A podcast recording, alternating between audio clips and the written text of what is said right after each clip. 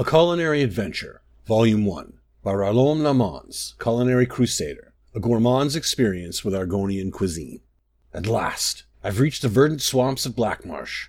I've always yearned for an opportunity to sample authentic Argonian cuisine. Now, at long last, the moment has arrived. I've decided to begin with a regional delicacy, slugs. Like all good Argonian fare, slugs are frequently served raw and often with a sprig of salt meadow leaf. I was only able to sample three types during this visit. My chef's accent was very thick, but I believe the limited fare had something to do with the season. I've learned that swamp seasons change as quickly as the wind, so there may well be a whole new array to choose from in a few days. I can only hope that they are as flavorful as what I sampled today. Bearded Blue. This indigo beauty is quite common in the bogs surrounding Sofar Cavern. It is roughly the size of a Nord's thumb, and features a shaggy clump of tentacles beneath its long eye stalks. The slug features a subtle aroma, but it also has refreshingly citrusy undertones. The extra tentacles give the bearded blue a unique texture that can be a little distracting, particularly when consumed alive, but it tastes simply divine. The flavor is earth driven, with subdued loamy notes hidden below a firm citrusy bite. I was most struck by the crisp finish. Quite a treat.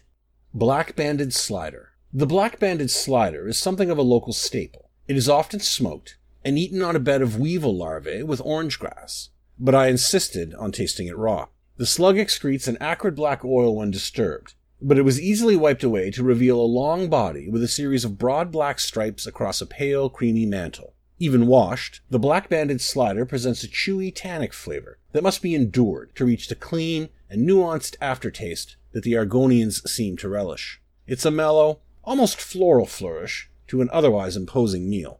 King Yellow. I was delighted to hear that the King Yellow was in season. This is a truly massive creature, roughly as long as my forearm and covered in a vast forest of fleshy, undulating bristles. It's always difficult to tell with Argonians, but I think that my chef was very surprised to hear my request for one served raw. He placed the beast in front of me, wrapped in a waso nut leaf with an indigo lily garnish. I was immediately struck by the rich bouquet of mossy, herbaceous scents. You can practically smell all of Black Marsh in the creature's mucus excretions. Each bite brought on a new wave of astonishing flavor. The brooding, nutty tang of the tail meat eventually gave way to the thick, oily bitters of the mantle. At last, I reached the head. I am hard pressed to think of a more alarming eruption of flavor, a cloying, buttery taste that swings wildly toward a dry, mustardy finish. Spectacular. I left the table with a heavy heart, knowing that I will likely not be able to taste the King Yellow again for another season. But I'm buoyed by the knowledge that tomorrow will bring a grand, new culinary adventure.